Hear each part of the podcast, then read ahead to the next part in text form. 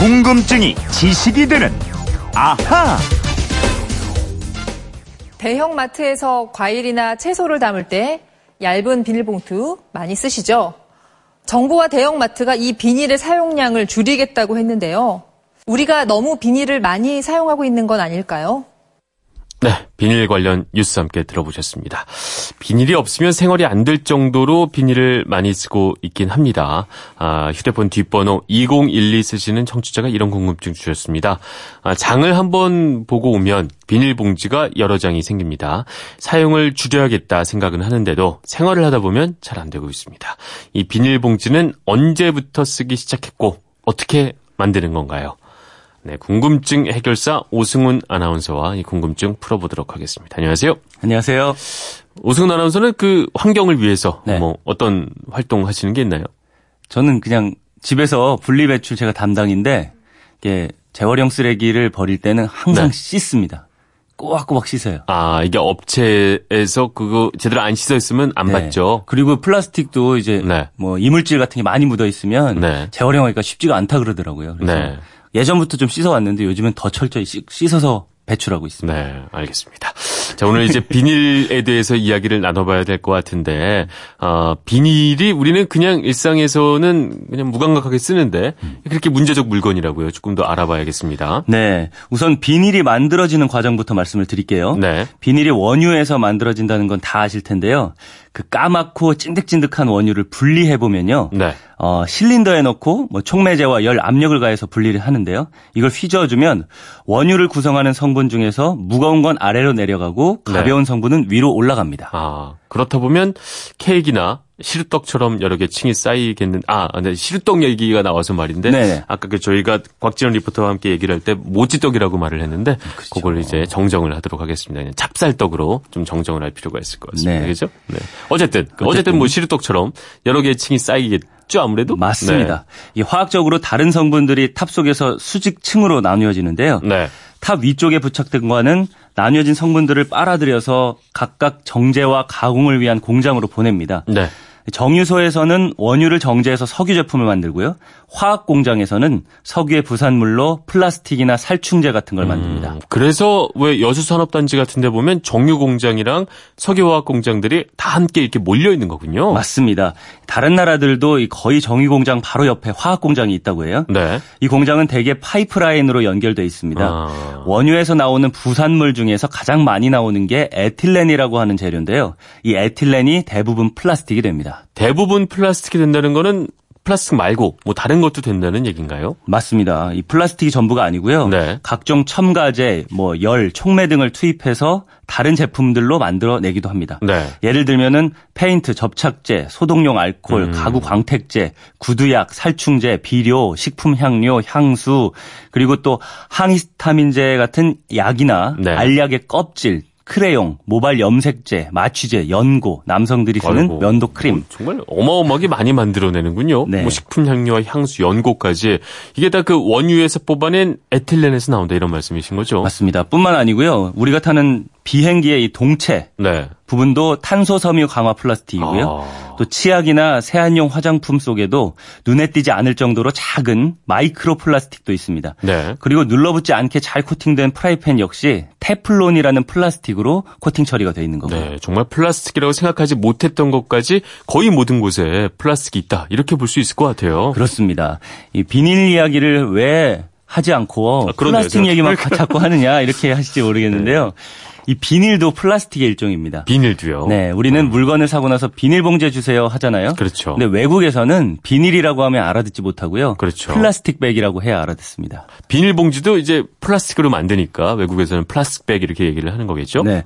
우리가 흔히 쓰는 플라스틱 종류는 크게 뭐 20가지 정도로 나뉘는데요. 네. 그 중에 가장 많이 쓰이는 다섯 가지가 있습니다. 먼저 폴리에틸렌, 영어로 어, 약자로 PE라고 하죠. 네. 둘째가 폴리염화 비닐, 보통 음. PVC라고 합니다. 또 셋째가 폴리프로필렌, 이건 PP고요. 네. 다음이 폴리스티렌, PS. 다섯 번째가 페트병이라고 불리는 PET, 폴리에틸렌 테레프탈레이트입니다. 그러니까 이게 스칼렛. 음료수 용기나 왜 우리가 포장재 재질 보면 이런 거 많이 써 있는데 네. 이게 다 일종의 플라스틱의 종류들이었던 거군요. 네, 그죠? 맞습니다. 이 집에서 재활용 분리배출 담당이시잖아요. 제가 다 하죠, 제가. 네, 그래서 많이 보셨을 텐데. 늘 보고 있습니다. 아, 아무튼 이 다섯 가지 플라스틱 중에서 가장 많이 사용되는 것이 바로 이 PE 폴리에틸렌인데요. 폴리에틸렌. 예, 폴리에틸렌은 다시 저밀도 폴리에틸렌과 고밀도 폴리에틸렌으로 나뉩니다. 저밀도와 고밀도는 어떤 차이가 있는 거죠? 이 저밀도 폴리에틸렌 영어로 네. 하면 뭐 low density를 써서 약자로 LDPE라고 보셨을 텐데요. 네. 이건 화학 분자 구조가 곁가지가 많은 나뭇가지 모양입니다. 음. 그러니까 빽빽하고 빼곡하게 쌓기가 힘들어서 밀도가 낮은 편이고요. 네. 밀도가 낮으면은 재료도 그만큼 적게 들어갈 거 아니겠어요? 그렇겠죠. 그래서 가격이 낮고 강도가 아. 약한 곳, 뭐 봉투나 쇼핑 비닐 이런 곳에 쓰입니다. 그러니까 쇼핑 비닐 우리가 흔히 쓰는 그 비닐이란 게 바로 저밀도 폴리에틸렌 이거군요. 맞습니다.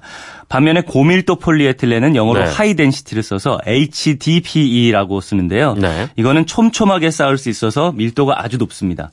그래서 어느 정도 강도가 필요한 용기나 아니면 네. 음료의 뚜껑 등에 사용되고 있고요. 음. 이렇게 폴리에틸렌은 어, 각종 용기라든가 포장용 필름, 뭐 섬유, 파이프, 도료 등에 사용되고 네. 성형 방법에 따라서 종류가 나뉘어지기도 합니다. 그러니까 우리 뭐 탄산음료 마실 때 그런 깍 들이나 네. 아니면 우리 흔히 쓰는 비닐봉지나 이런 것들이 다 친척 이라고 그런 개념으로 봐도 될 것 같아요. 맞습니다. 근데 지금은 비닐봉지가 이렇게 각종 생물, 뭐 지구 전체 질식시킬 정도로 많다고 얘기를 하고 있는데 처음에 개발될 때는 이런 일까지는 상상을 못했을 것 같은데 말이죠. 그렇습니다. 이 비닐봉지 만드는 폴리에틸렌의 발견, 네. 이건 우연한 기회에 이루어졌습니다. 19세기 말에 독일 과학자가 밀랍 성분의 잔여물을 보면서 아, 얇은 필름 형태의 제품을 만들 수 있겠다라고 생각을 했고요. 네. 하지만 반응이 신통치 않아서 그냥 잊혀졌어요. 음. 그러다가 1933년에 다시 영국의 한 화학회사에서 일하던 두 과학자가 당밀로 여러 단계 가공을 해서 에틸렌을 얻었습니다. 네. 그리고 여기에 엄청난 압력과 고열을 가한 다음에 기계를 끄고 퇴근을 했어요. 음. 주말을 보내고 월요일에 출근을 해서 뚜껑을 열어보니까 아주 작은 양의 이 광택 나는 고체 찌꺼기가 남아 있었던 겁니다. 네. 아까 뭐 당밀로 여러 단계 가공해서 에틸렌을 얻었다고 말씀을 하셨는데 당밀이란 게 그 뭐 사탕무나 사탕수수에서 사탕 뽑고 남은 즈백 뭐 요거 말씀하시는 거죠? 네.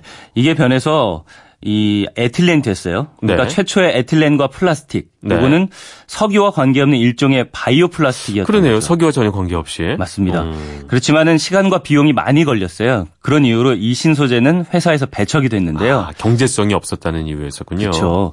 그러자 이 아까 말씀드린 두 과학자 중 한 명이 네. 어, 레지널드 깁슨이라는 사람인데요. 1935년 케임브리지 학교에 폴리에틸렌 견본을 전시합니다. 오, 회사 뜻을 어기고 그냥 공개를 해버린 거군요. 그런 셈이었죠. 네. 그런데 이 견본을 보고 그 잠재력을 알아보는 사람들이 있었습니다. 네. 그래서 2차 세계대전 기간 중에 영국이 이 폴리에틸렌으로 레이더의 성능을 개선하기도 했고요. 전선 절연에 사용하기도 했습니다. 네. 그렇지만 그 후로도 20년 동안 이 폴리에틸렌은 특수산업 물질이었습니다. 그러니까 이 비닐을 만드는 폴리에틸렌이라는 게 초창기에는 만들기도 어려웠고 돈도 많이 들고 네. 뭐 이랬던 물질이었군요, 일종의. 맞습니다. 그 가격도 아주 그래서 비쌌어요. 그렇죠. 그러다가 금속 촉매를 첨가하기 시작하면서 아. 세상은 비닐봉지를 비롯한 이 폴리에틸렌 천국이 되고 만 겁니다. 네. 그러면 여기서 앗 이런 것까지는요. 네. 외국에서는 비닐봉지를 플라스틱 백이라고 한다고 말씀드렸잖아요. 근데 왜 우리는 비닐이라는 말을 쓰게 됐을까요? 비닐. 네. 왠지 비닐. 잘 느낌이 안. 약간 일본을 거쳐온 것 같기도 하고 말이죠, 음. 비닐. 이 이름은 사실 PVC 제품 때문에 붙여진 이름입니다. 네. 어, PVC는 아까 폴리비닐, 폴리염화비닐이라고 말씀드렸잖아요. 네. 정확히는 polyvinyl chloride의 약자인데요. 아, 그 안에 비닐이 있구나. 맞습니다. 그 이름 안에. 예. 어. 우리나라에서는 이 비닐을 만드는 원료 중에 PVC를 가장 오래전부터 쓰기 시작했고요. 가장 네. 대중화가 됐어요. 아. 그래서 plastic bag이라는 긴 영어 대신에 비닐로 불리게 된 겁니다. 네. 이제 그 가게에서 비닐 하나 쓸 때도 비닐이 뭐 그냥 비닐로 보이지 않고 음. 폴리 염화 비닐부터 생각이 나면서 아 이제 우리가 좀 비닐을 줄여야겠다. 이게 네. 시작은 좋았지만 참 이제 우리 환경을 많이 망가뜨리고 있구나 생각을 하면서 아, 사용량을 좀 줄여갈 수 있을 것 같습니다. 네. 아, 질문 보내주신 2012님께도 준비한 선물 보내드리겠고요. 아, 이렇게 평소에 궁금한 게 있는 분들은 어떻게 하면 될까요? 어, 그 전에 제가 한 가지 정정해 드려야 아, 될게 뭐가, 있는 것 같은데 뭐죠? 아까 네. PET, 페트병, 네. 폴리에틸렌 이 발음을 제가 잘 못했어요. 그래서 네. 페트병은 폴리에틸렌 텔레프탈레이트입니다. 아. 예, 요거 정정해 드리고요. 네. 그건 이렇습니다. 인터넷 게시판이나 MBC 미니 아니면 휴대 전화 문자 샵 8001로 궁금한 거 보내주시면 됩니다. 네. 문자 보내실 때는 미니는 공짜지만 휴대전화는 짧은 건 50원, 긴 건 100원의 이용료가 있다는 거 알고 계세요? 이제 정말 오승훈 아나운서가 적응이 다 된 것 같아요. 아, 정정까지도 알아서 해주고 참 믿음이 믿음직스럽습니다. 아, 좋아요. 전정환 아나운서 덕분이죠. 아, 왜 그러세요? 궁금증이 제시이 되는 아 오승훈 아나운서였습니다. 고맙습니다. 감사합니다.